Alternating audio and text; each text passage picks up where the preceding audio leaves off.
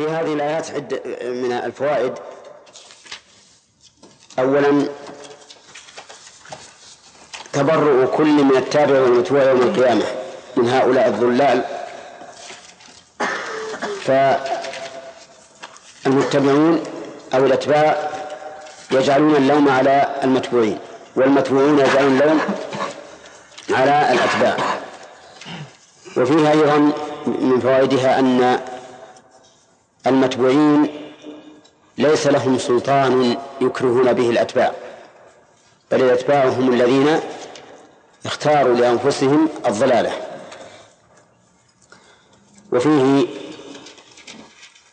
دليل على أن هؤلاء المشركين والكافرين أعلم بالواقع من الجبرية وأشباههم. الذين يقولون إن الإنسان مجبر على عمله. فإن هؤلاء يقرون بأن الإنسان يفعل باختياره لقوله وما كان لنا عليكم من سلطان بل كنتم قوما طاغين. ومن فوائدها أن الأتباع يوم القيامة لا ينتفعون باتباع المتبوعين بل إن المتبوعين يوبخونهم. على طغيانهم ويقول أنتم الذين تجاوزتم الحد بترككم اتباع الرسل ثم اتباعنا. ومن فوائد الآية الكريمة من فوائد الآيات الكريمة إثبات قول الله عز وجل وأنه يقول كقوله حق علينا قول ربنا إنا لذائقون. والقول هو الكلام الذي يستفاد منه فائدة. فيدل ذلك أو يتفرع على ذلك أن كلام الله بحرف وصوت كما هو مذهب أهل السنة والجماعة خلافا للأشعرية الذين يقولون إن كلام الله هو المعنى القائم بالنفس وأن ما يسمع من هذه الحروف والصوت فإنما هو فإنما هو مخلوق. خلقه الله تعالى تعبيرا عما في نفسه. ومن فوائد الآية الكريمة إقرار المكذبين للرسل بالربوبية لقولهم فحق علينا قول ربنا. ويتفرع على ذلك الرد على عامة المتكلمين الذين يفسرون التوحيد بتوحيد الربوبية فقط. فيقولون إن التوحيد هو أن تؤمن بأن الله تعالى واحد في ذاته لا قسيم له وواحد في أفعاله لا شريك له وواحد في صفاته لا شبيه له. ففي هذه الجمل الثلاث لم يذكروا توحيد الألوهية. يعني لم يقولوا واحد في ألوهيته لا شريك له. وإنما جعلوا التوحيد ما يتضمن توحيد الربوبية وتوحيد الصفات فقط. على ما في هذا الكلام من إجمال ويحتاج إلى تفصيل لكن فيه حذف آه، توحيد الألوهية. وهذا التوحيد الذي زعم عامة المتكلمين أنه هو التوحيد الذي جاءت به الرسل لا شك أن المشركين كانوا يقرون به ولا ينكرونه. ومع هذا حكم عليهم النبي عليه الصلاة والسلام بالشرك واستباح دماءهم وأموالهم ونساءهم وأراضيهم. ومن فوائد الآية الكريمة أن هؤلاء المكذبين من أتباع والمتبوعين كلهم ينالهم العذاب لقوله إنا لذائقون أي ذائقون عذاب ربنا الذي حق علينا. ومن فوائد الآية الكريمة أن التحذير التحذير من مصاحبة أهل الغواية. لقوله فأغويناكم إنا كنا غاوين. وقد حذر النبي صلى الله عليه وسلم من مصاحبة الصاحب السوء فقال مثل الجليس الصالح كحامل المسك إما أن يبيعك وإما أن يحييك وإما أن تجد منه رائحة طيبة. ومثل الجليس السوء كنافخ الكير إما أن يحرق ثيابك وإما أن تجد منه رائحة كريهة. ومن فوائد الآية الكريمة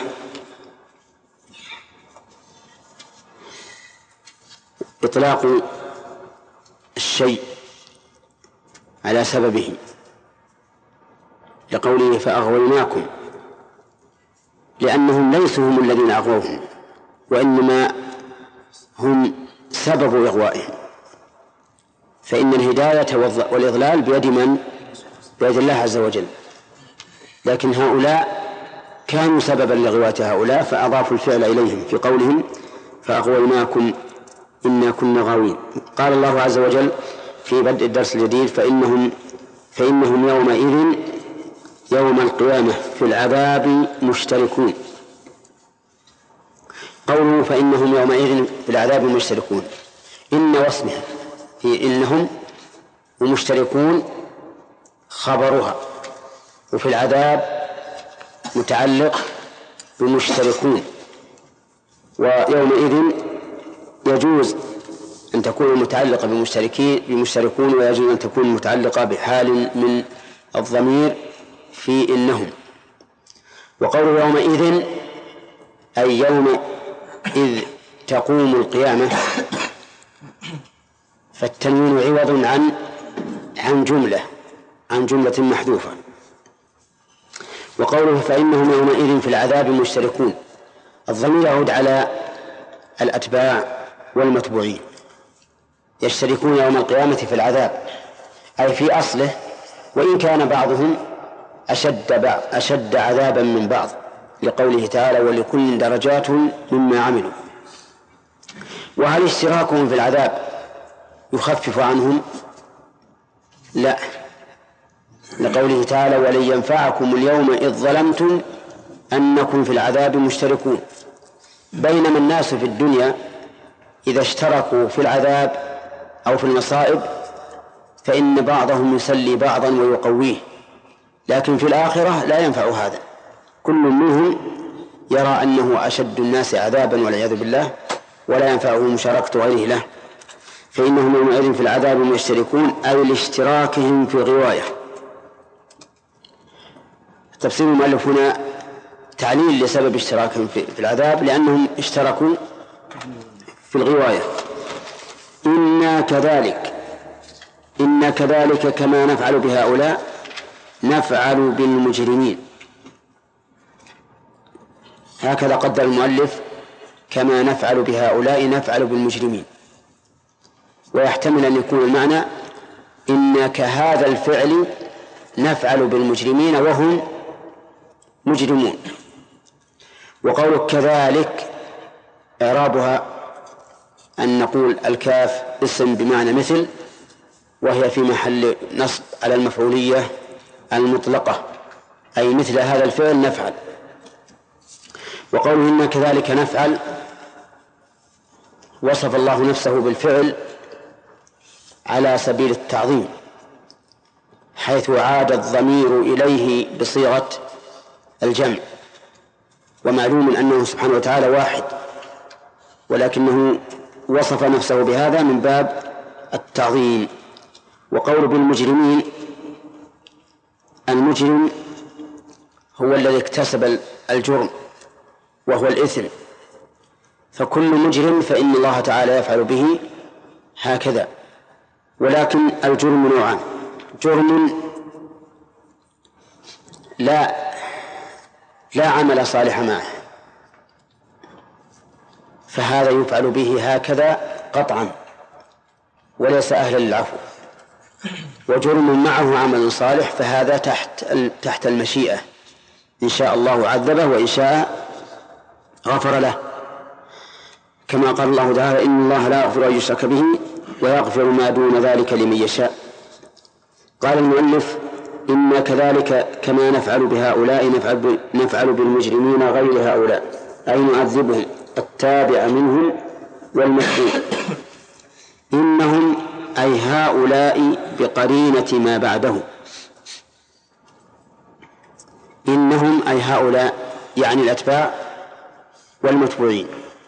إذا قيل لهم لا إله إلا الله يستك إنهم كانوا. إذا قيل لهم لا إله إلا الله يستكبرون. إذا قيل لهم لا إله إلا الله من القائل؟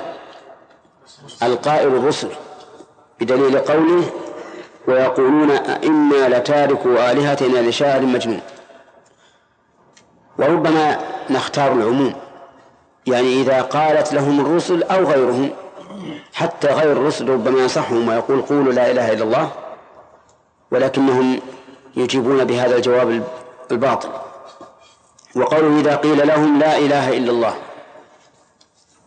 هذه الجملة هي كلمة التوحيد التي دعت إليها جميع الرسل. قال الله تعالى وما أرسلنا من قبلك من رسول إلا نوحي إليه أنه لا إله إلا أنا فاعبدون. وإعرابها أن نقول لا نافع للجنس وإله اسمها وخبرها محذوف تقديره حق وإلا أداة استثناء والله بدل أو لفظ الجلالة بدل من الخبر المحذوف. وقول لا إله إلا الله إله بمعنى مألوه والمألوه هو المعبود حبا وتعظيما الذي تأله القلوب وتنوب إليه وتخشع له و وإله يعني هذه الصيغة فعال بمعنى مفعول تأتي كثيرا في اللغة العربية مثل الغراس والبناء والفراش بمعنى المغروس والمبني والمفروش. وقول لا إله إلا الله الله علم على الذات المقدسة لا يسمى به غيره وهو أصل الأسماء ولهذا تأتي أسماء الله تعالى غالبا تبعا له ولا يأتي هو تبعا لغيره إلا نادرا. فالأكثر أن الأسماء كلها تأتي صفة لله. الحمد لله رب العالمين الرحمن الرحيم مالك يوم الدين. بسم الله الرحمن الرحيم. وربما يأتي هو تبعا لها في مثل إلى قوله تعالى إلى صراط العزيز الحميد الله الذي له ما في السماوات. فهنا أتت, أتت هذه الكلمة العظيمة الله تبعا لما قبلها. أين جواب إذا جواب إذا يكبرون. ولكن قد يقول قائل لماذا لم تجزم؟ كيف جعلتموها جوابا؟ لإذا ولم تجزموها مع أنها فعل مضارع. الجواب أن إذا حرف شرط غير جازم. نعم. وقول يستكبرون أي يتعالون. كبرا كبرا كبرا وفخرا. فيرون أنهم أكبر من أن يقال لهم لا إله إلا الله ويأنفون من ذلك أي من قول هذه الكلمة لأنهم يرون في أنفسهم أنهم أعظم وأكبر.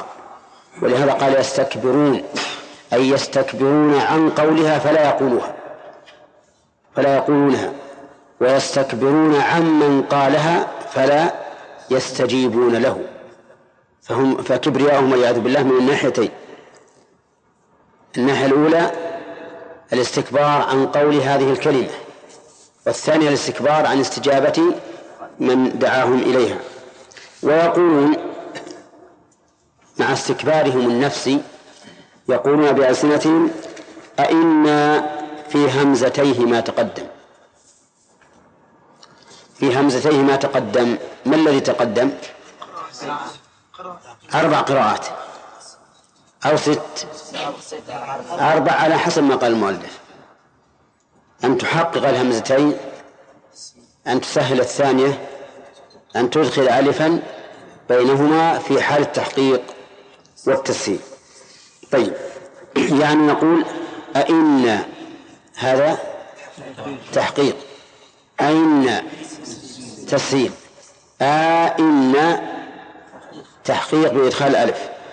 أن تسهيل بإدخال الألف. طيب. أئنا لتاركوا آلهتنا لشاعر مجنون. الاستفهام هنا للنفي. وأكدوا هذا النفي بقولهم إنا لتاركوا. أكدوه بإن واللام.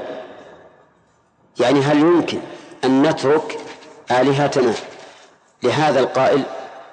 الذي وصفوه بهذين الأمرين شاعر ومجنون أي لأجل قول محمد صلى الله عليه وسلم يعني لا يمكن أن نترك آلهتنا من أجل قول هذا الشاعر المجنون.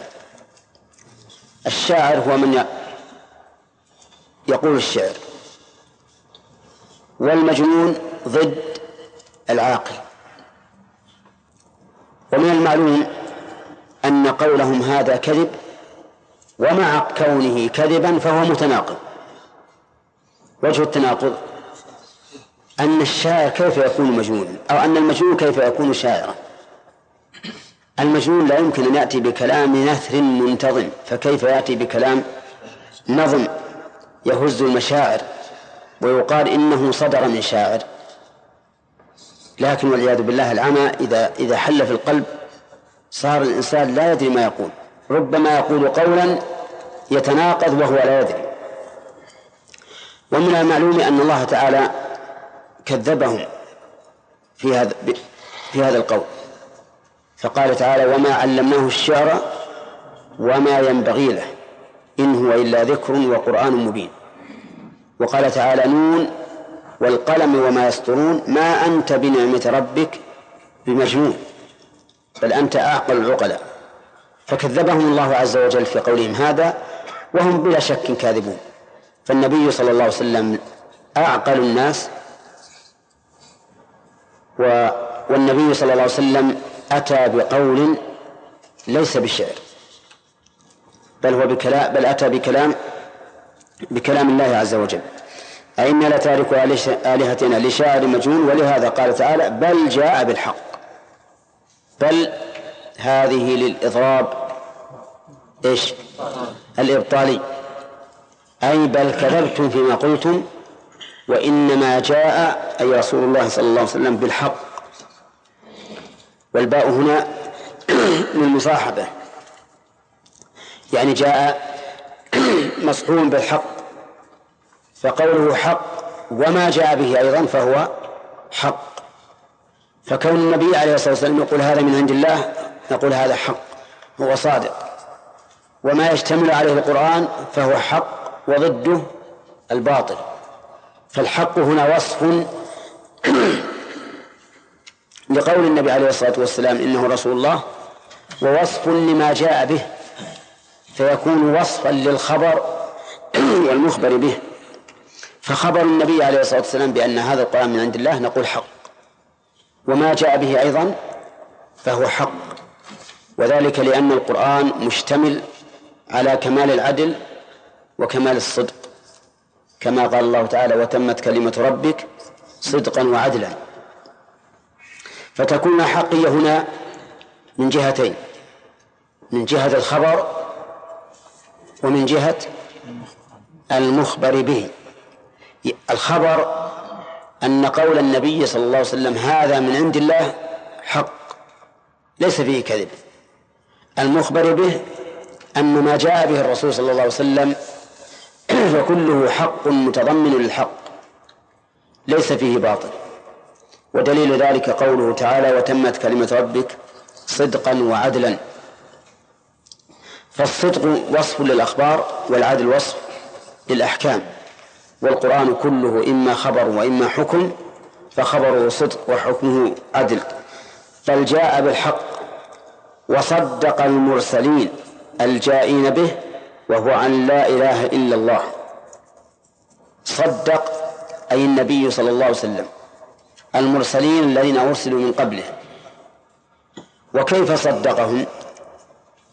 نقول لتصديقه المرسلين وجهان. الوجه الأول أن مجيئه وقع مطابقا لما أخبروا به. فيكون ذلك تصديقا. هكذا غنم ماذا قلت؟ ما جاء به لما لما أخبروا به. طيب فيكون مصدقا. كما لو قلت سيقدم زيد غدا.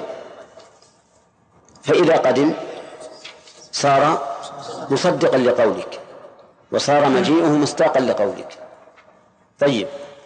أيضا مصدق, صدق المرسلين أي قال إن الرسل صادقون.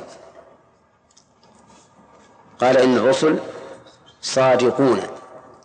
وكلنا يعلم أن من دين رسول الله صلى الله عليه وسلم أن يقول الإنسان آمنا بالله وبرسل الله.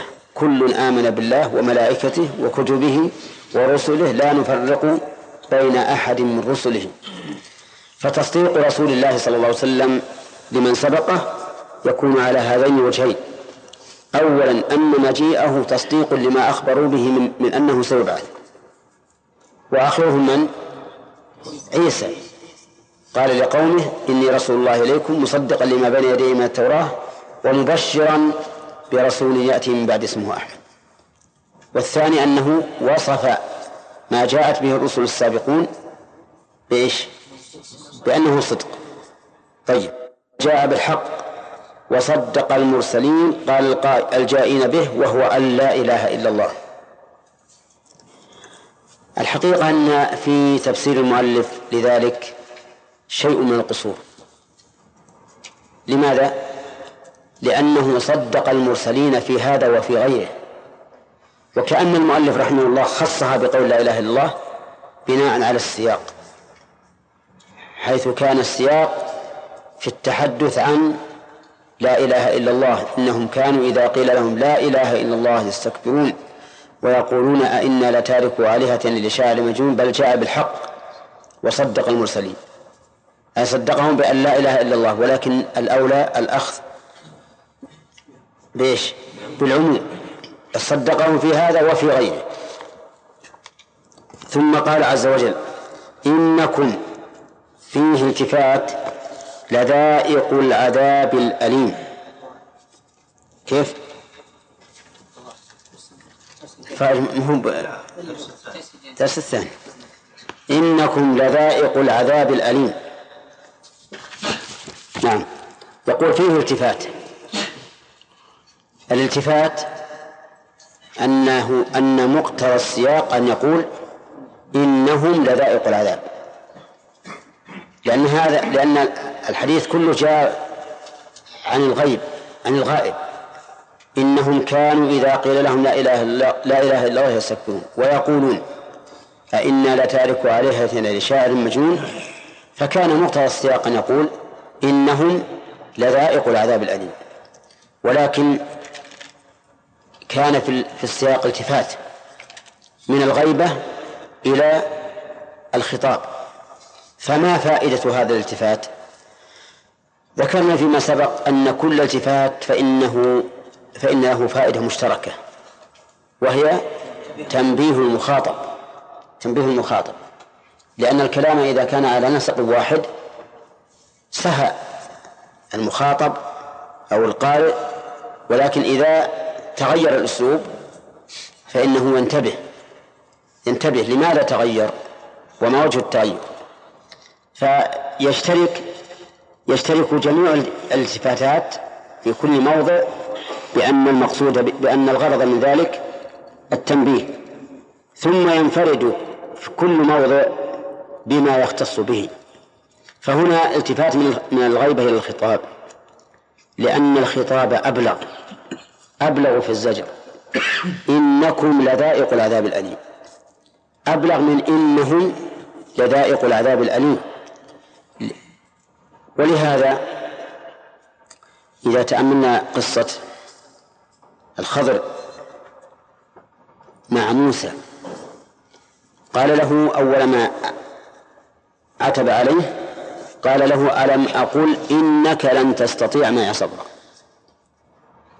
وفي الثاني قال ألم أقل لك إنك لن تستطيع معي صبرا فالخطاب لا شك أن فيه قرعا للذهن مباشرا فيكون أشد وقعا من ضمير الغيبة. ويأتي إن شاء الله البقية. نعم. ها؟ وهي؟ ما فيبعد السآمة من من يكون اسمه على سياق واحد. أي الالتفات يبعد السآمة تغير الألفاظ أي نعم. ربما يقال هكذا ربما يكون هذا من الفوائد أو تكون هذه داخلة في ضمن التنبيه. لأن الإنسان إذا تنبه تجدد نشاطه. نعم. لأن أسقاطنا الجبرية أكثر من قدرة العبد نعم. أقول يا شيخ أي الكفار كما قالوا هذا في مقام يعني يسقط الإنسان فيه بخلاف الجبرية فإنه لم يلقوا الله عز وجل يوم القيامة وحاسبوا هذه المحاسبة فيقروا لكن من قال إن هؤلاء يقولون بقول الجبرية في حال الحياة؟ نعم. من قال إنهم يقولون بقول الجبرية في حال الحياة؟ يعني ما أقول أنهم يقولون لكن ما يبعد أيضا أن الجبرية. هو الأصل أن قولهم هذا كان عن, عن, عن عقيدة حتى في حياتهم. هذا هو الأصل. نعم. قول المؤلف. تخصيصه بالرسول قول محمد. إلى تارك آلهة لسائر المجنون أي محمد. نعم. يعني آية عامة. جميع الرسل. اي نعم. كذلك ما الذين من قبل. نعم. اي نعم. سيأتي إن شاء الله بالفوائد هذه.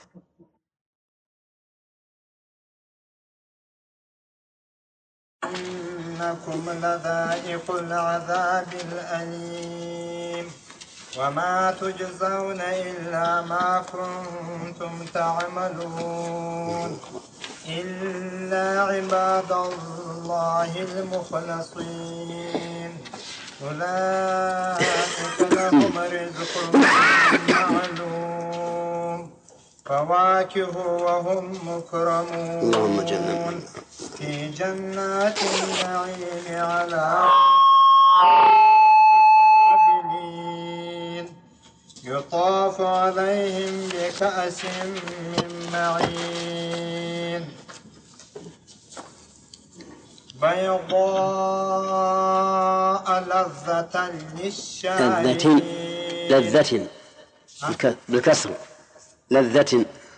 لذة للشاربين لا فيها غول ولا هم عنها ينزفون. بس بس. أعوذ بالله السميع العليم من الشيطان الرجيم. قال الله عز وجل فحق علينا قول ربنا إنا لذائقون. فأغويناكم إنا كنا غاوين فإنهم يومئذ في العذاب مشتركون. من هنا من هنا المناقشة؟ إنهم في العذاب مشتركون نعم. إنهم في العذاب مشتركون. يومئذ. في العذاب مشتركون. قال الله عز وجل فإنهم يومئذ في العذاب مشتركون. ما موضع مشتركون من إعراب بندر خبر إن. خبر إن. وهل اشتراكهم هذا يهون عليهم العذاب؟ لا يهون عليهم. ما الدليل؟ قوله تعالى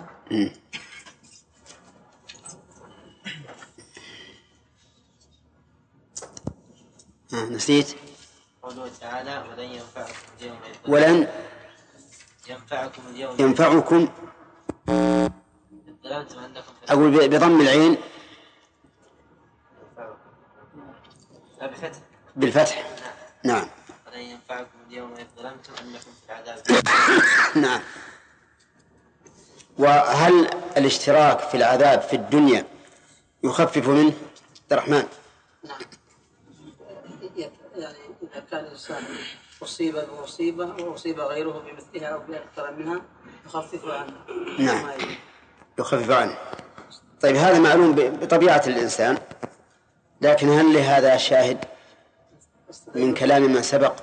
استدلوا ببيت هذا استزلوا ولا استشهدوا؟ استشهد مم. ببيت.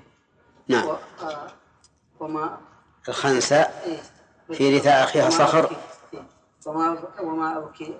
وما ما يبكون. يبكون مثل أخي ولكن وصل الناس عنهم بالتأسي. ولولا كثرة الباكين حولي على أخوانهم لكفرت نفسي. وما وما يبكون مثل أخي ولكن نعم. وصل الناس بالتأسي أحسن. بارك الله فيك. طيب. يلا يا عليان إنا كذلك نفعل بالمجرمين أعرب كذلك.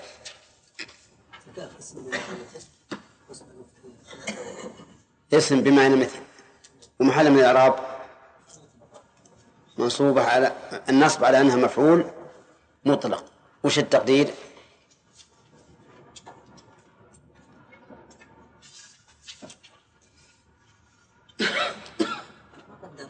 نعم. لا قد إحنا قدرناه كيف؟ قدرناه ويمر علينا كثيرا ما هو هذا أول مرة. نعم. كما نفعل بالمجرمين؟ لا. نعم. إن كهذا الفعل نفعل المجرمين. نعم. إن مثل ذلك الفعل ها؟ نفعل بالمجرمين. طيب يلا عليان أين خبر إن؟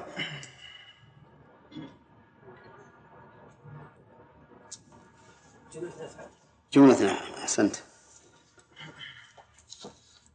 قال الله تعالى إنهم كانوا إذا قيل لهم لا إله إلا الله يستكبرون. من القائل يا فهد؟ إذا قيل لهم لا إله إلا الله يستكبرون. من القائل؟ إما الرسول أو غيره من طيب من أهل الحق. ما معنى لا إله إلا الله؟ لا معبود بحق ولا لا معبود حق إلا الله. طيب إذا يكون خبر لا؟ والله اسم الجلالة؟ بدل من الخبر المحذوف. طيب لو أورد علينا مورد لا إله إلا الله بأن هناك آلهة دون الله. ولا عيسى. فالجواب أن ألوهيتهم ليست حقا. طيب الدليل.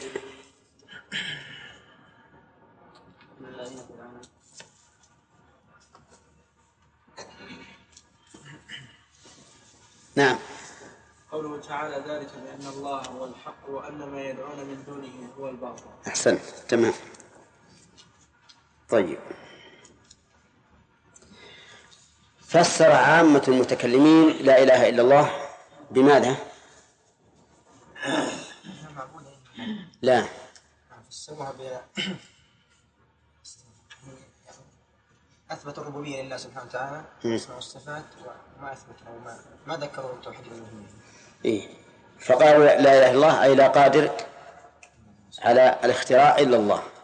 هذا تفسير لها كما نقله شيخ الإسلام ابن تيمية في التدمرية.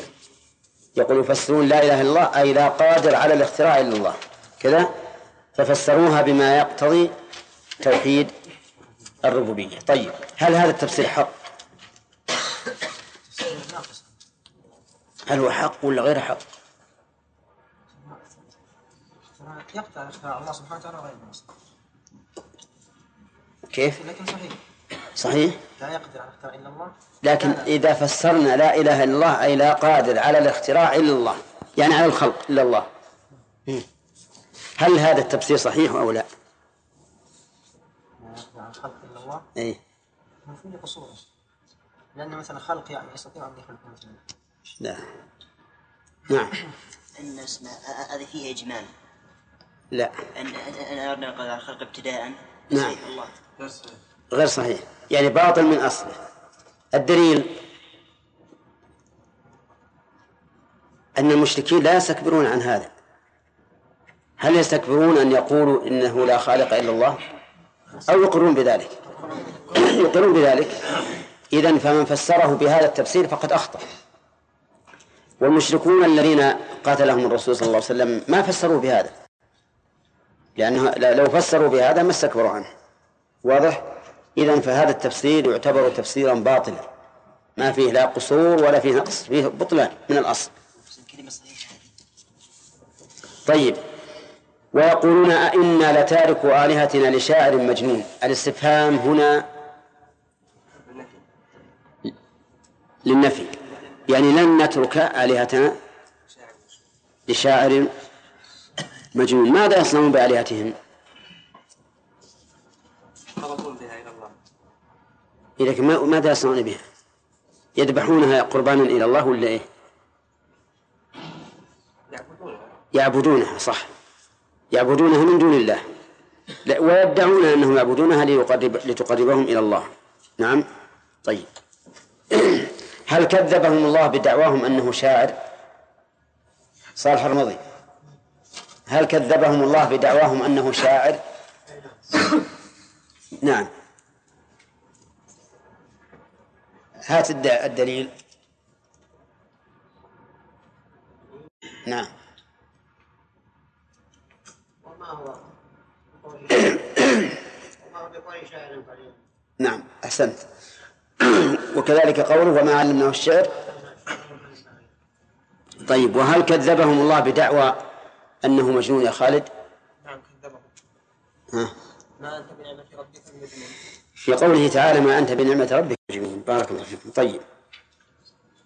قوله بل جاء بالحق وصدق المرسلون. أحمد. المرسلين نعم المرسلين. بل إيه نعم. الانتقالي ولا الإبطالي إيه. تعرف الفرق بينهما؟ إذا كيف؟ كيف تميز بينهما؟ فتثبت هذا وتنفي هذا وأنت لا تعرف الفرق؟ ها. بل للإبطال. للإبطال. تعرف الفرق بين الإبطال والانتقال؟ اي نعم. ها. يعني الحكم في الانتقال. باقي كذلك هناك. أحسنت. وفي الإبطال آه، حكم ما يبقى في القبل أحسنت. وينتقل إلى ال- إلى ما بعد بل. جاء بالحق أي نعم. بارك الله زين. قوله صدق المرسلين ذكرنا أن الصدق وجهين.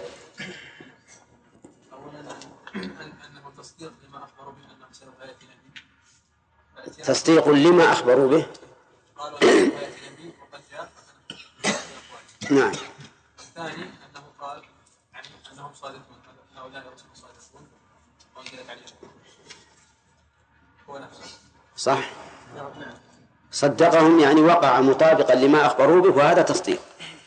وصدقهم أي قال إنهم صادقون يجب الإيمان بهم. وهذا هو طريقة الرسول والم- والمؤمنون. آمن الرسول بما أنزل إليه من ربه والمؤمنون. كل آمن بالله وملائكته وكتبه ورسله. طيب. قال الله عز وجل الفوائد. ما شاء الله. قال الله عز وجل فإنهم يومئذ في العذاب مشتركون.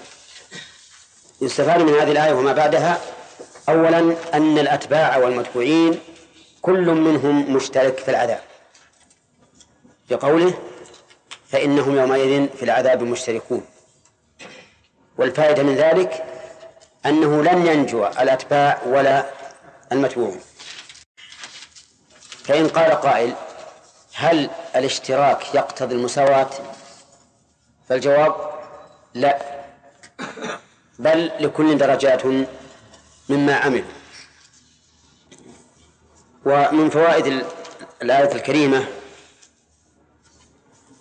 إذلال هؤلاء المتبوعين الذين كانوا في الدنيا يعتلون على الخلق لأنه جمع بينهم وبين من يستعبدونهم في الدنيا فإنهم يومئذ في العذاب مشتركون. لأن الآخرة دار عدل وليس فيها تفاضل. طيب. من فوائد الآيات أن الله سبحانه وتعالى لم يظلمهم بهذا العذاب بقوله إنا كذلك نفعل بالمجرمين فهم لم يعذبوا إلا لجرمهم. ومن فوائدها أيضا أن الناس عند الله سواء فكل من استحق عقابا أو ثوابا فهو له. لقول إنا كذلك نفعل بالمجرمين. يعني لم نفعل بهؤلاء وحدهم بل حكمنا هذا شامل لكل مجرم. وكذلك يقال في الثواب أن الله سبحانه وتعالى يثيب كل عامل بعمله بمقتضى الأوصاف التي يستحق بها هذا الثواب. ومن فوائد الآية الكريمة إثبات الفعل لله عز وجل لقوله إنا كذلك نفعل. الله سبحانه وتعالى فعال لما يريد. والفعل يقتضي التجدد بحسب المفعول.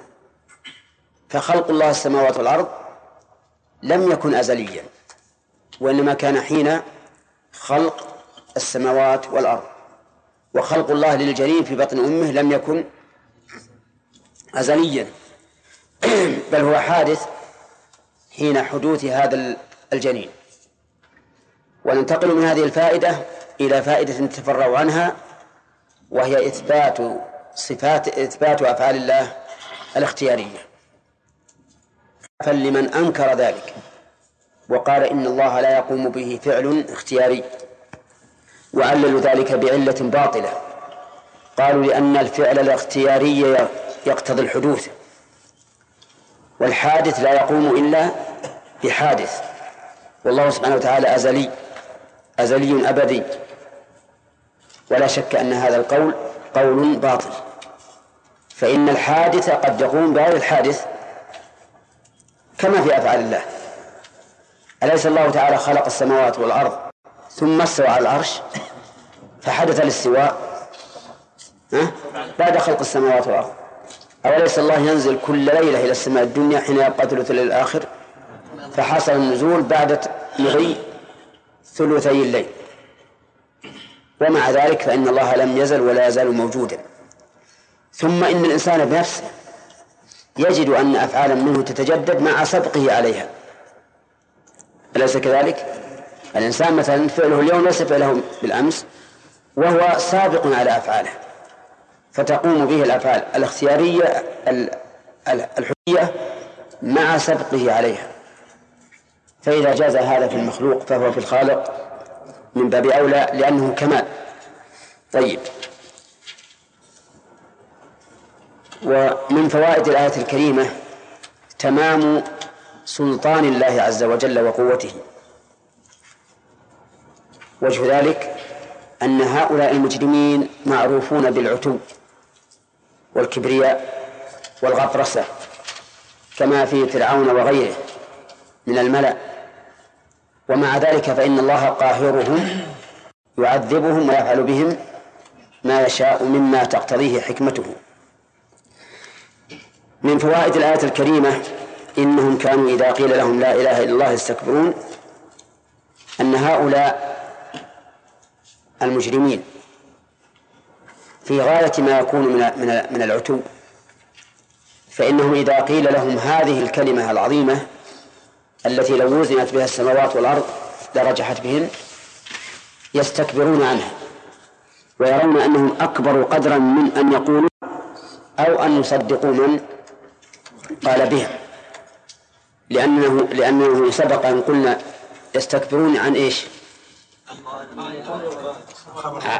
عن القائل والمقول عنه يعني عن الخبر والمخبر والمخبر به. طيب من فوائد الآية الكريمة وجوب الخضوع لما تقتضيه هذه الكلمة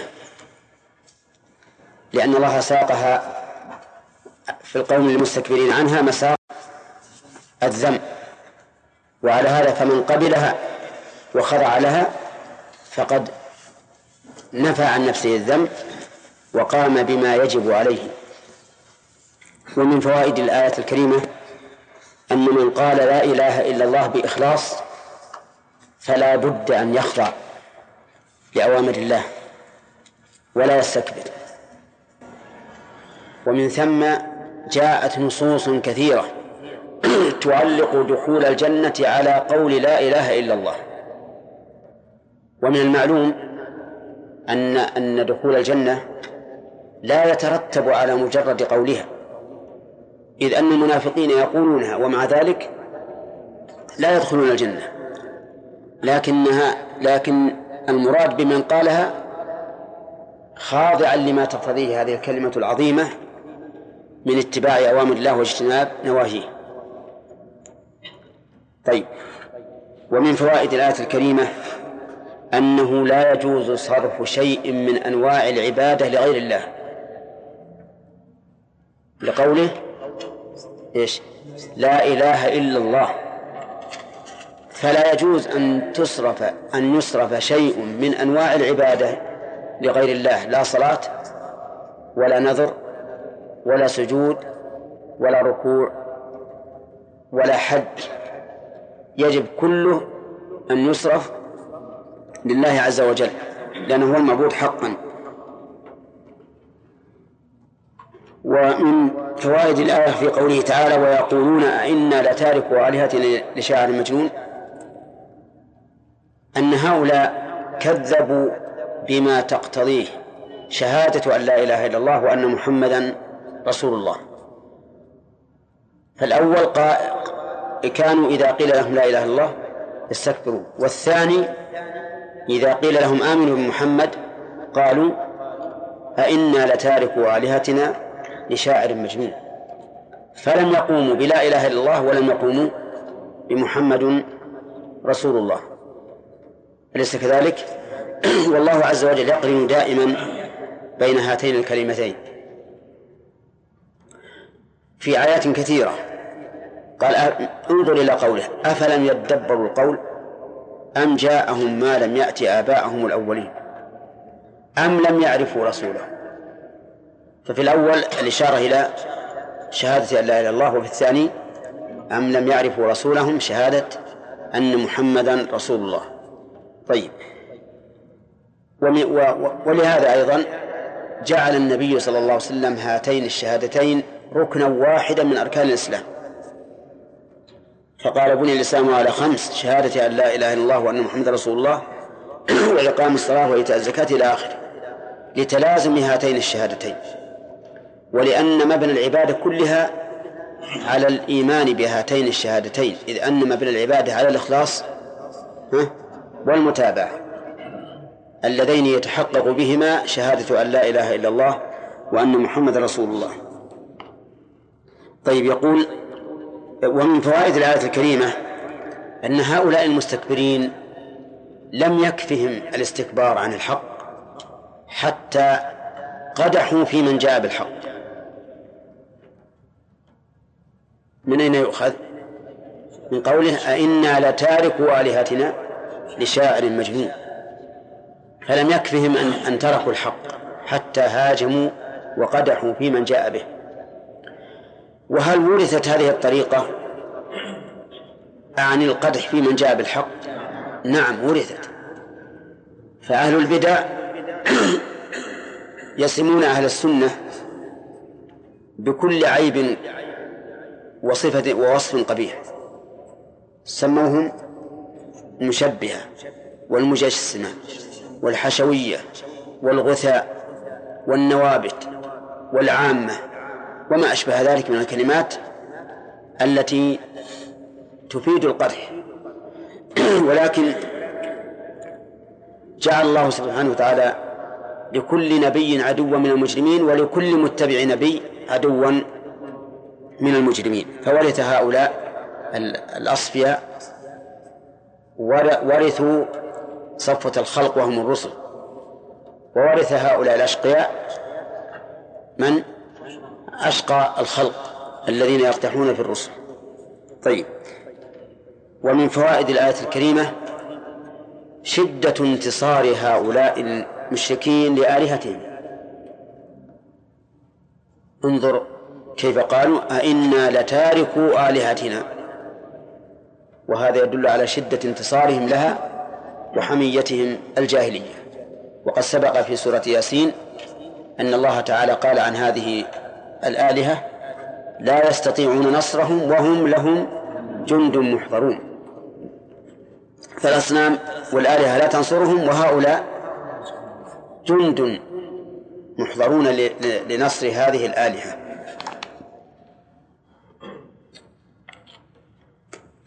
وقوله تعالى بل جاء بالحق وصدق المرسلين يستفاد منها فوائد.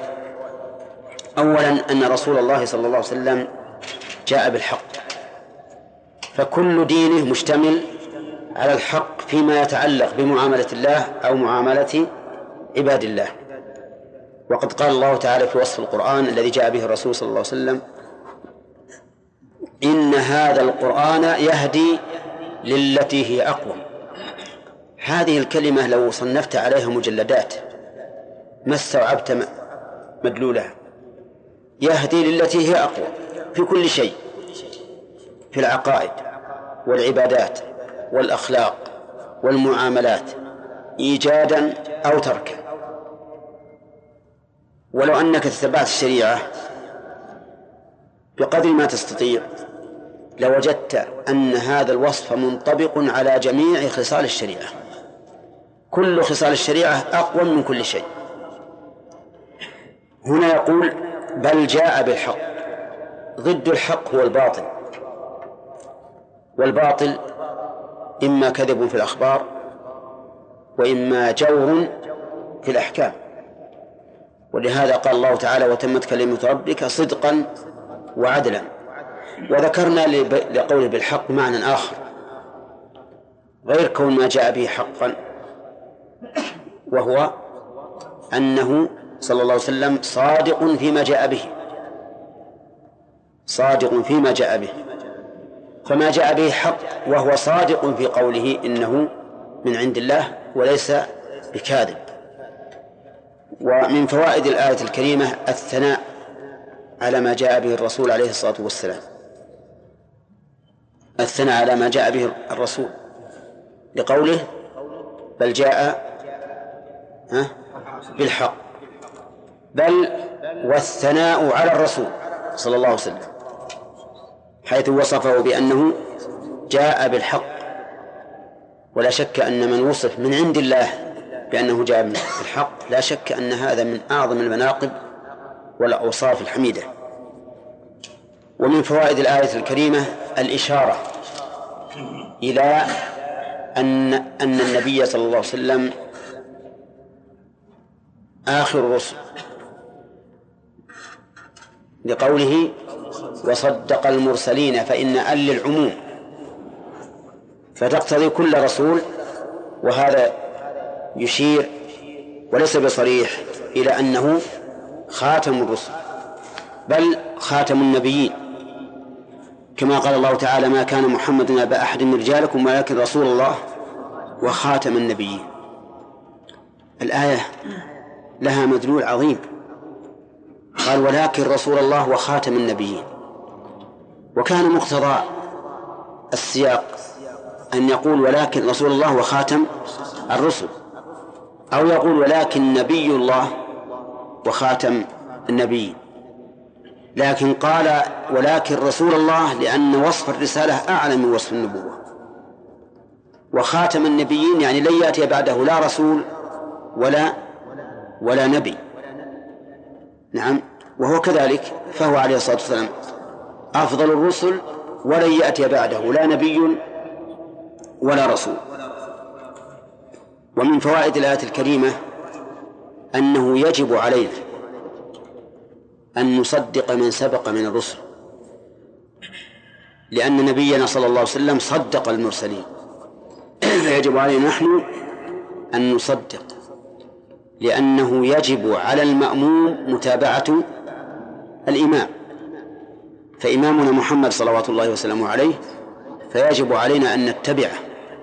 طيب ومن فوائد الآية الكريمة الإشارة إلى أن الرسل السابقين أخبروا به لقوله وصدق المرسلين. ولا شك أن الرسل السابقين أعلموا به. أعلموا به. وأن آخرهم عيسى بشر به. أما الأول فدليله قوله تعالى وإذ أخذ الله ميثاق النبيين لما لما آتيتكم من كتاب وحكمة.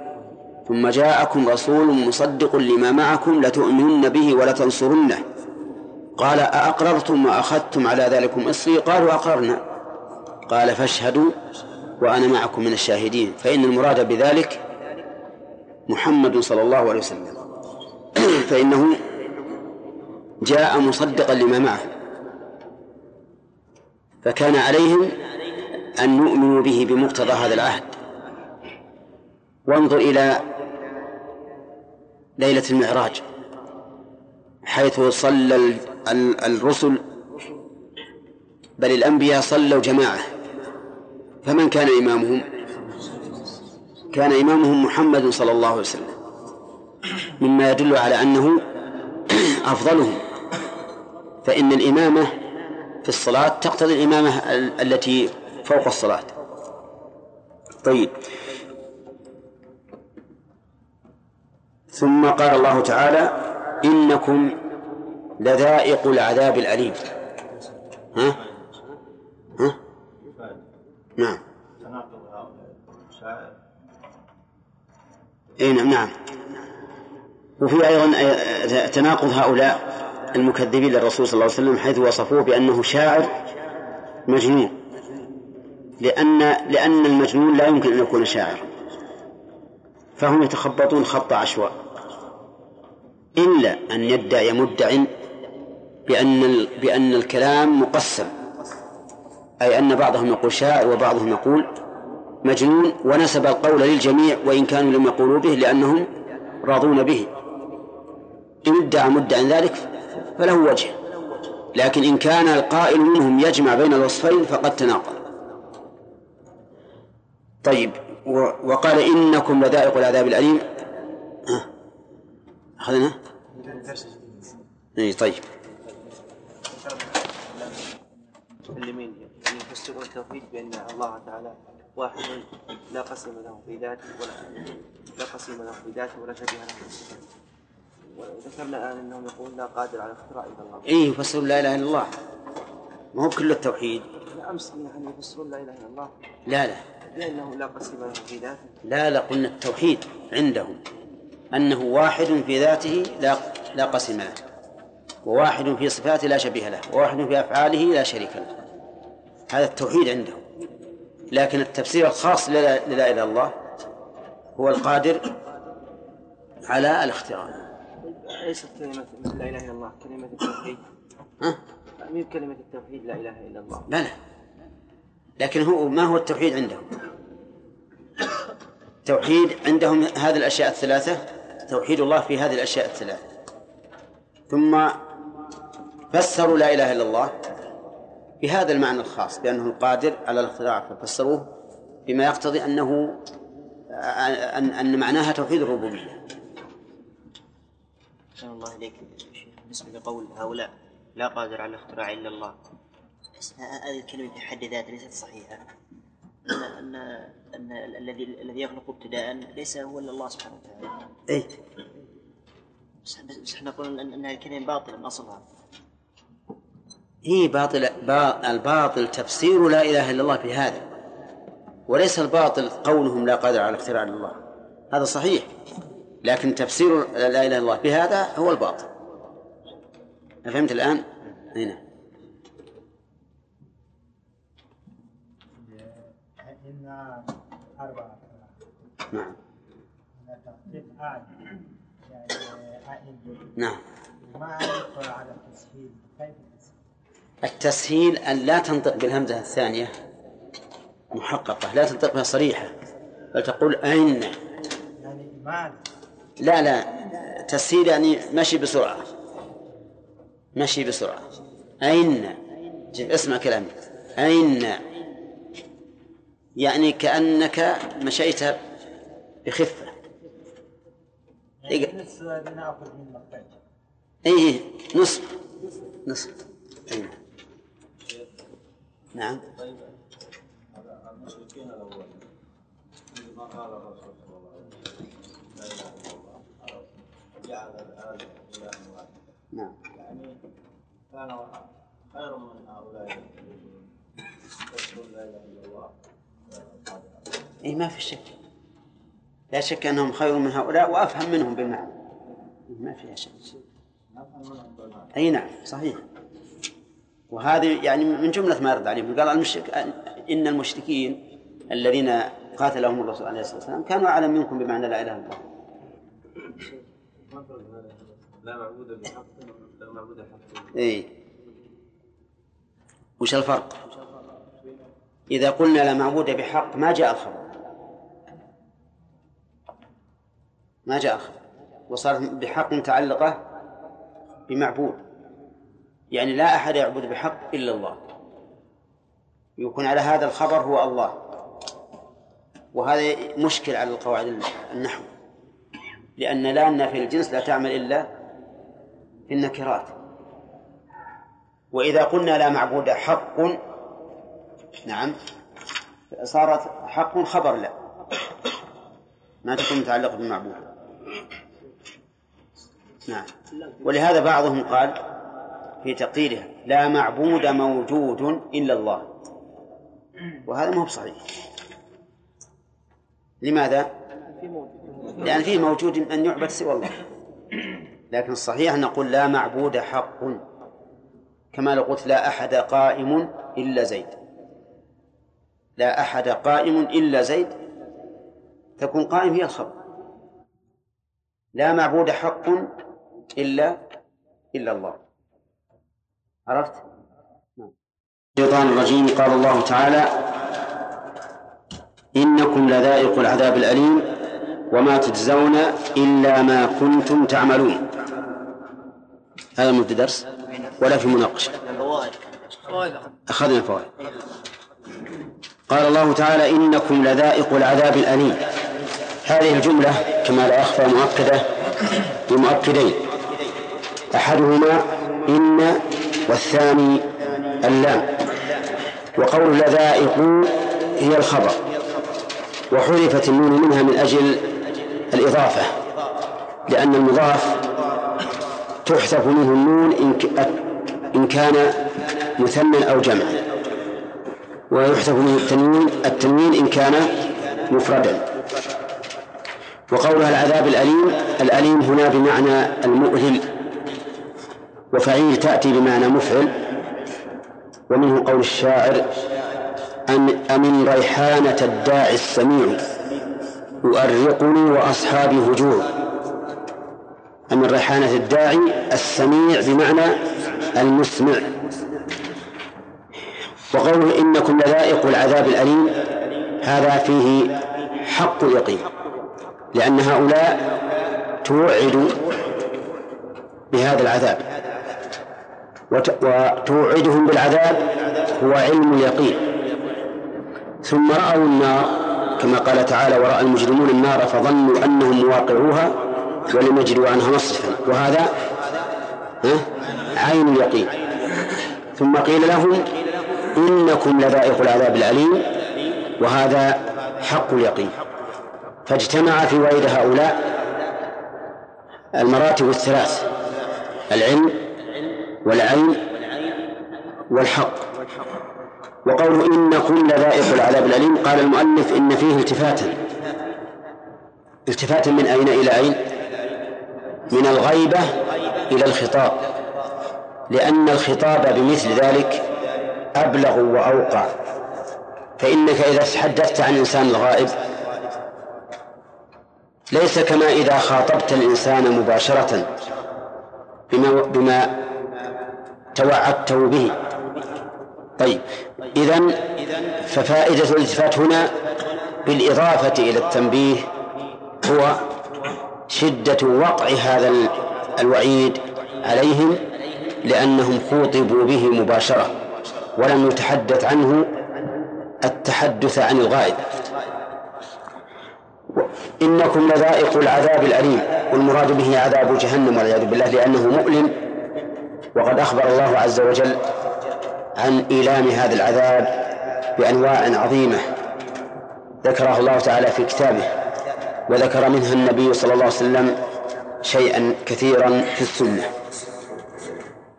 قال وما تجزون إلا ما كنتم تعملون. يعني ما تجزون من هذا العذاب إلا شيئا قدمتموه أنتم لأنفسكم. إلا ما كنتم تعملون. وهنا قال المؤلف في تقدير الآية إلا جزاء ما كنتم إلا جزاء ما كنتم وهذا أمر معلوم لأن الذي عملوه كان وبان إذ أن العمل كان في الدنيا ومضى والجزاء في الآخرة. فهم لم لم يجزوا العمل نفسه وإنما جوزوا جزاء العمل ومن ثم قدر المؤلف إلا جزاء ما كنتم تعملون. ولكن إذا قال قائل ما هي الفائدة من أن يعبر عن الجزاء بالعمل؟ قلنا رحمك الله الفائدة في ذلك أمران. الأمر الأول أن يعلم بأن الجزاء من جنس العمل. فكما تدين تدان. كما تدين كما تدين تدان. فإذا عبر عن الجزاء بالعمل فإن هذا معناه أو مقتضاه أن هذا العمل أن هذا الجزاء بقدر العمل. الفائدة الثانية قوة التوبيخ لهؤلاء. قوة التوبيخ لهؤلاء لأن الجزاء من فعل غيرهم. فإذا عبر عن ال... عنه بالجزاء فإنه يكون أهون بعض الشيء. لكن إذا عبر بالجزاء بالعمل عن الجزاء صار أشد في التوبيخ كأنه يقال لهم هذا فعلكم أنتم بأنفسكم. فلهذا عبر عن الجزاء بالعمل. وقوله وما تجزون إلا ما كنتم تعملون من حيث الإعراب نقول إن الواو نائب فاعل في تجزون وما اسم موصول في محل نصب مفعول آخر.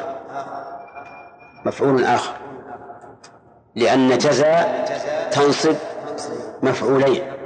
ولكن هل هي من باب ظن التي مفعولاها أصلهما المبتدأ والخبر؟ أو من باب كسى التي مفعولها ليس أصل المبتدأ والخبر؟ الثاني. كذا؟ طيب. لأنك لو قدرت أن الواو مبتدأ والثاني وما خبر ما صح الكلام. وما تجزون إلا ما كنتم تعملون إلا عباد الله المخلصين أي المؤمنين استثناء منقطع. قوله تعالى إلا ما كنتم. هذا استثناء منقطع. والاستثناء المنقطع هو الذي يحل محله لكن. الذي يحل محله لكن. فإن قيل لماذا لم يعبر بلكن بدل إلا؟ ما دام أن المعنى على الاستدراك لأنه استثناء منقطع فلماذا لم يؤت بحرف الاستدراك الأصل؟ الذي هو لكن. قلنا في الجواب على ذلك أنه أتى ليفيد قوة قوة اتصال الثاني بما بما بعده. لأن الأصل في, في الاستثناء الأصل فيه الاتصال.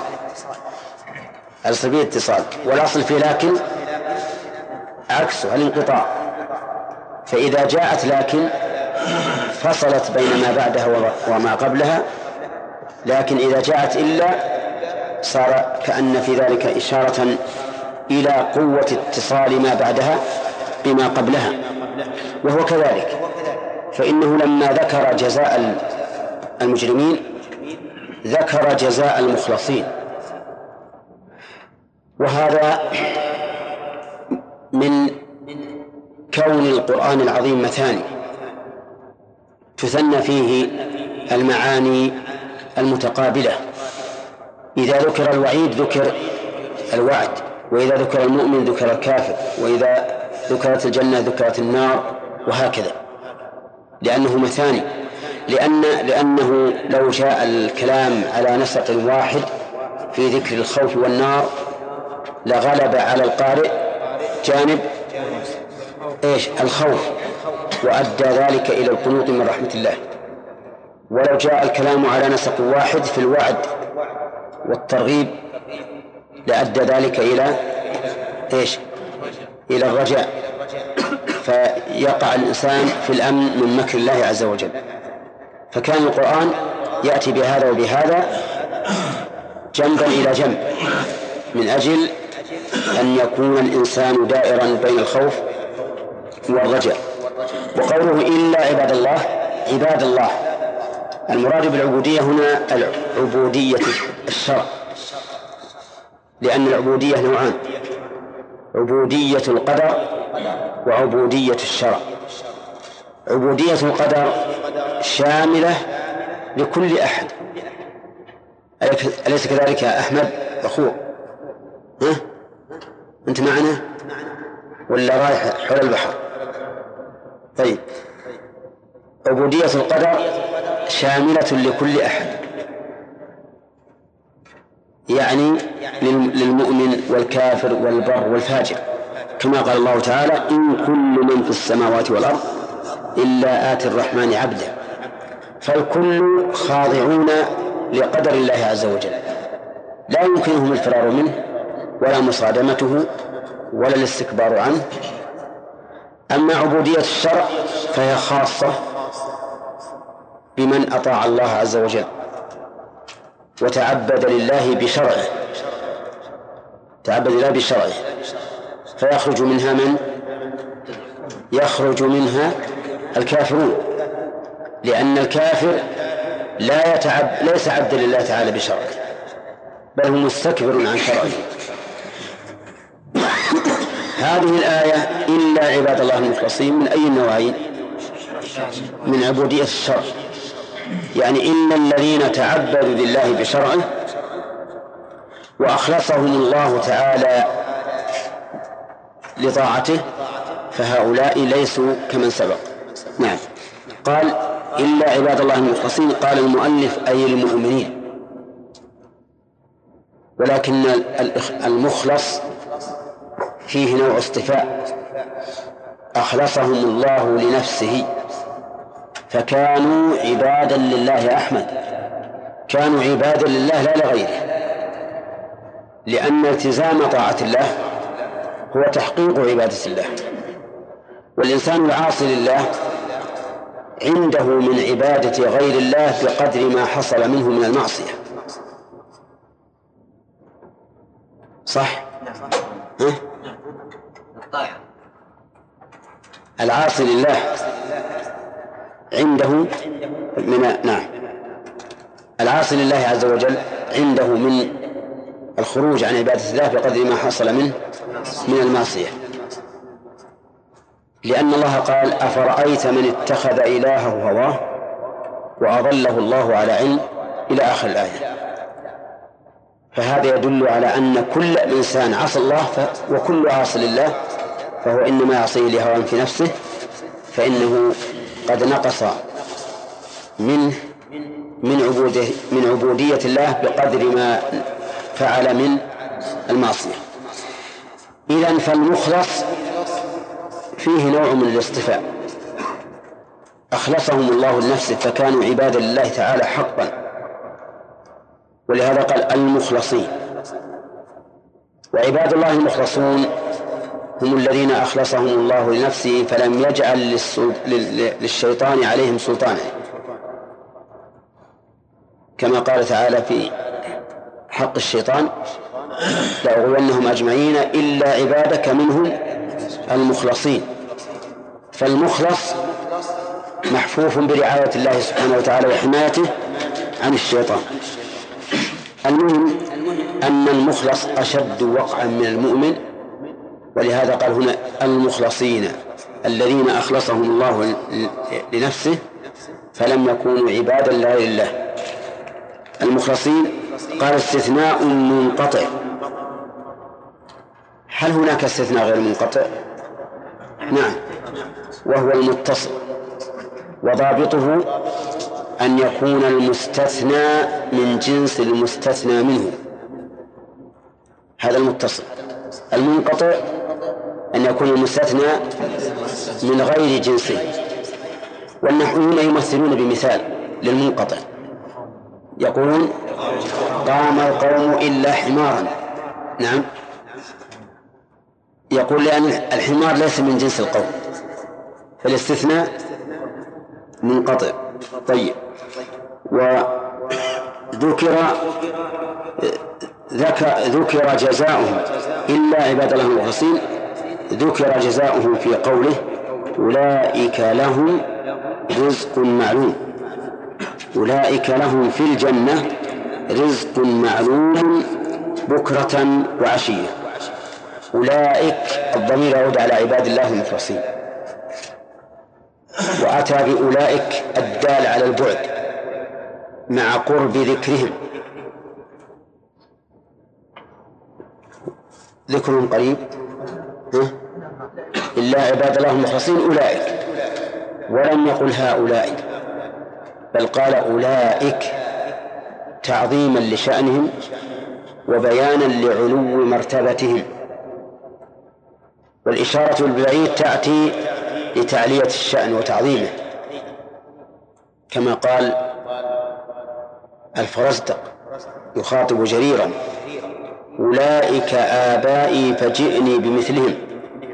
إذا جمعتنا يا جرير المجامع. قال أولئك آبائي. أشار إليهم بإشارة البعيد تعظيما لشأنهم وتعلية لهم. أولئك لهم رزق معلوم أي عطاء. قال المؤلف في الجنة والأولى أن تطلق كما أطلق الله عز وجل. لهم رزق معلوم في الجنة وقد يقال أيضا يجازون أيضا في الدنيا. لكن ظاهر سياق الآية فواكه وهم مكرمون في جنة النعيم يدل على أن المراد الرزق الحاصل لهم في الجنة. وقول الرزق بمعنى عطاء معلوم يقول المؤلف بكرة وعشية. فكأنه يشير إلى أن المراد بالمعلوم معلوم الوقت. معلوم الوقت. ولو قيل إنه أعم معلوم الوقت ومعلوم النوع ومعلوم في الدنيا ومعلوم عند ملاقاته لكان أشمل. فإن هذا الرزق معلوم في الدنيا لأن الله تعالى أعلمنا به. وهو أيضا معلوم الوقت ولهم رزقهم فيها بكرة وعشية. وهو معلوم العين والنوع إذا لاقوه كما قال الله تعالى في سورة البقرة وأتوا به متشابها فهو معلوم لديهم في الدنيا وكذلك في الآخرة. فواكه بدل أو بيان للرزق. وهو ما يؤكل تلذذا لا لحفظ صحة. فواكه بالرفع. بدل أو بيان للرزق لأن كلمة رزق أعم من الفواكه.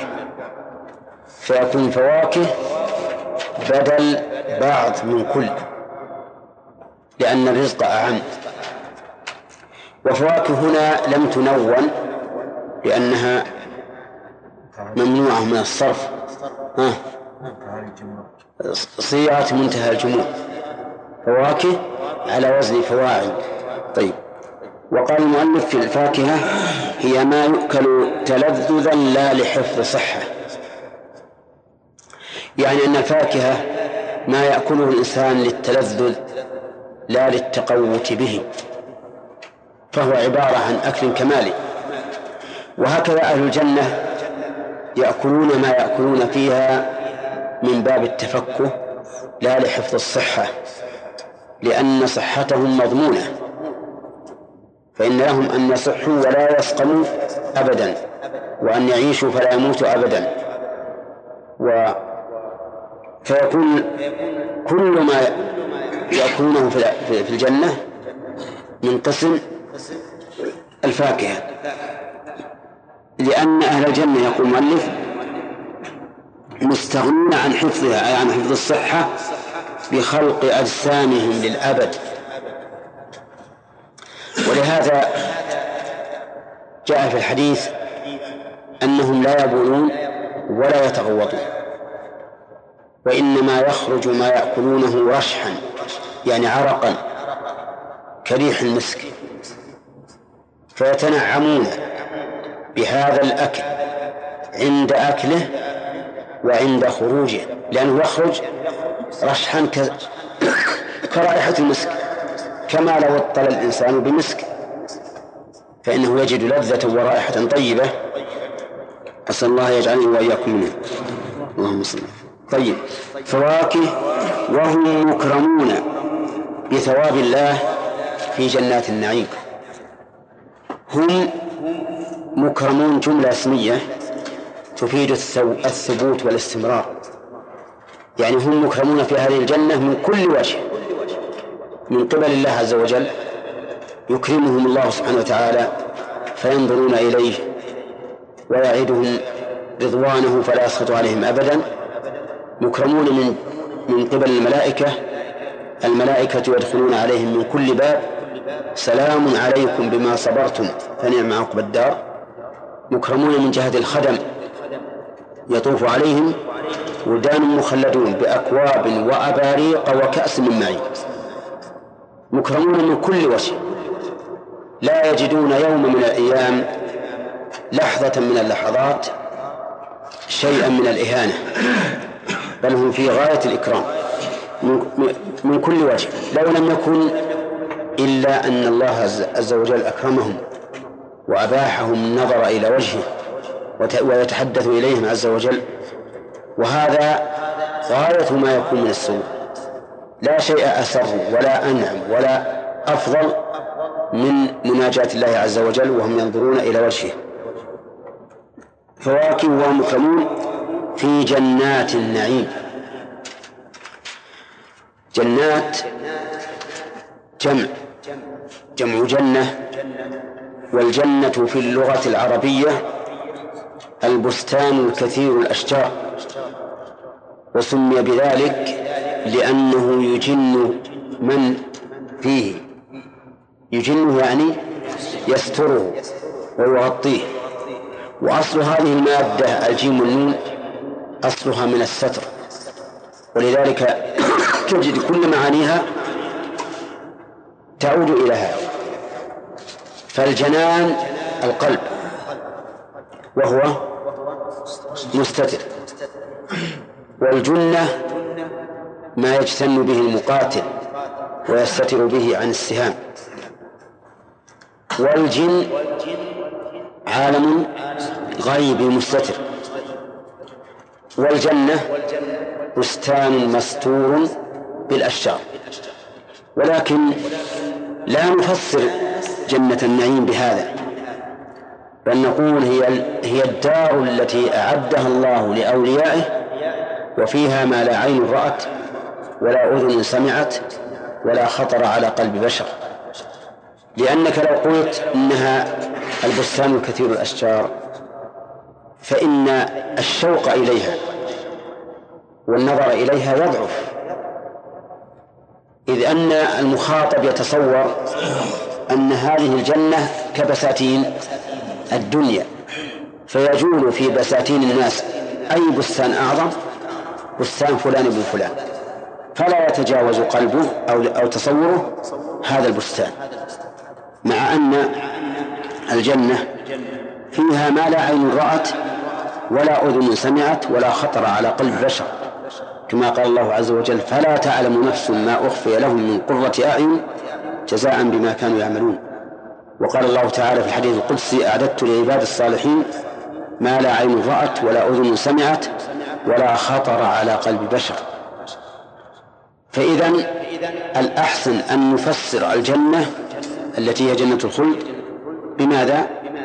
بأنها الدار التي أعدها الله تعالى لأوليائه. وفيها ما لا عين رأت ولا أذن سمعت ولا خطر على قلب بشر. وقوله النعيم في جنات النعيم. هذا من باب إضافة الشيء إلى نوعه.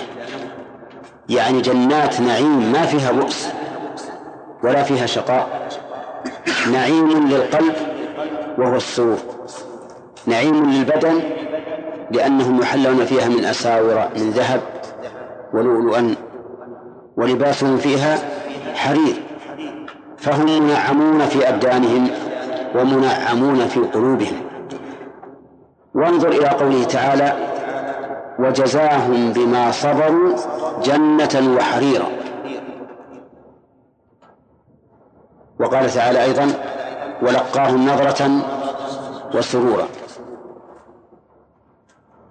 فالنظرة في الوجه وهو الحسن. والسرور في القلب. فكان فكان الحسن فيهم باطنا وظاهرا. ولهذا سمت جنة النعيم لتنعم الإنسان فيها ظاهرا وباطنا.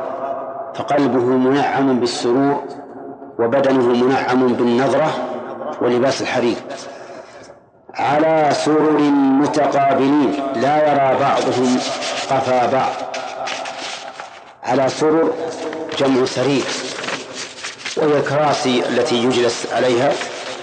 ولكن ليست كسرر الدنيا بل على سرر موضونة مخروزة من الذهب. ولا يمكن أن أن تتصور حسن هذه السر لأن فيها ما لا عين رأت ولا أذن سمعت. ولا خطر على قلب بشر.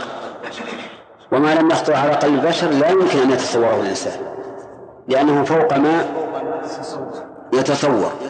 كل شيء تقدره من النعيم والحسن فالجنة أعلى وأعظم.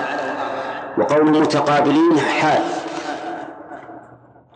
حال من قول من الضمير المستتر في قوله على سرر يعني حال كونهم متقابلين. وهذا يدل على كمال أدبهم وعلى سعة مجالسهم. على كمال الأدب وسعة المجالس. على كمال الأدب لأنهم يتقابلون ما ما يولي أحدهم قفاه للآخر. كذلك أيضا يدل على سعة المجالس لأنه لأنهم إذا كانوا كثيرين وصاروا متقابلين لا بد أن تكون الدائرة ها؟ واسعة ولا لا؟ نعم لا بد أن تكون واسعة. إذا فالمجالس واسعة. مهما جاء من الناس فإنها تسعهم و ويتقابلون فيها. على سرور متقابلين يقول لا لا يرى بعضهم لا يرى بعضهم قفا بعض للتقابل. يطاف عليهم على كل واحد من على كل منهم بكأس هو الإناء بشرابه من معين من خمر يجري على وجه الأرض كأنهار الماء. يطاف عليهم. يطاف فعل مضارع بالمجهول. ولم يذكر من يطوف عليهم. لكن ذكر في آيات أخرى أنه يطوف عليهم ولدان مخلدون. إذا رأيتهم حسبتهم لؤلؤا منثورا. الله من فضله ولدان يعني غلمان صغار. كأنهم لؤلؤ مكنون. إذا رأيتهم حسبتهم لؤلؤا منثورا من جمالهم وصفائهم وحسنهم منثورا لتفرقهم في خدمة أسيادهم. واللؤلؤ إذا نثر تبعثر في الأرض. فهم متبعثرون في خدمة أسيادهم. كل له عمل. وهذا يسر الإنسان أن يجد هؤلاء الغلمان كل في عمله ليس فيهم متعطل وليس فيهم منتظر للآخر ليسوا كغلمان الدنيا يتزاحمون. كل واحد يقول يلا خلص خل حتى يأتي دوري. لا كل في خدمة معينة. وهذا ألذ ما يكون للسيد إذا رأى هؤلاء الغلمان. قائمين بخدمته بخدمته على هذا الوجه الذي ذكره. إذا رأيتهم حسبتهم. لؤلؤا منثورا. وقوله بكأس من معين قال المؤلف هو الإناء بشرابه. الكأس معروف. وهو الإناء بشرابه. وقد بين الله تعالى أن هذا الكأس دهاق. وكأسا دهاقا أي مملوءة.